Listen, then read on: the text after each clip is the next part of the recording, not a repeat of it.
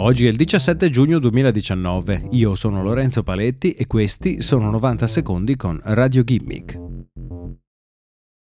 Il liberalissimo Stato dell'Arabia Saudita sta utilizzando una tecnologia militare per tracciare i cellulari delle donne che hanno cercato di fuggire al sistema patriarcale dello Stato. A raccontarlo sono quattro donne che hanno scoperto dei tentativi di rintracciare i loro cellulari a partire dal codice IMEI, l'identificativo univoco universale che permette di riconoscere un solo cellulare in tutto il mondo.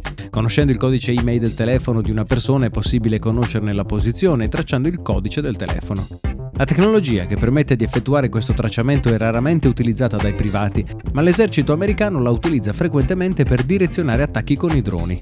L'evento mostra l'interesse dell'Arabia Saudita a terminare l'emorragia di donne che fuggono dal paese per sfuggire alla repressione che le affligge.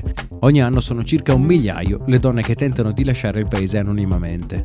Per le forze dell'ordine saudita è possibile scoprire l'email del telefono di una donna semplicemente recuperandone la scatola e infatti sembra che i servizi segreti sauditi comincino le loro operazioni di recupero all'estero proprio domandando ai parenti le scatole dei cellulari delle donne scomparse. Quando un cellulare si collega ad una torre telefonica condivide non solo il proprio numero di telefono, ma anche il proprio email. Le forze dell'ordine, in accordo con gli operatori telefonici sauditi ed esteri, possono quindi risalire alla posizione approssimativa del telefono.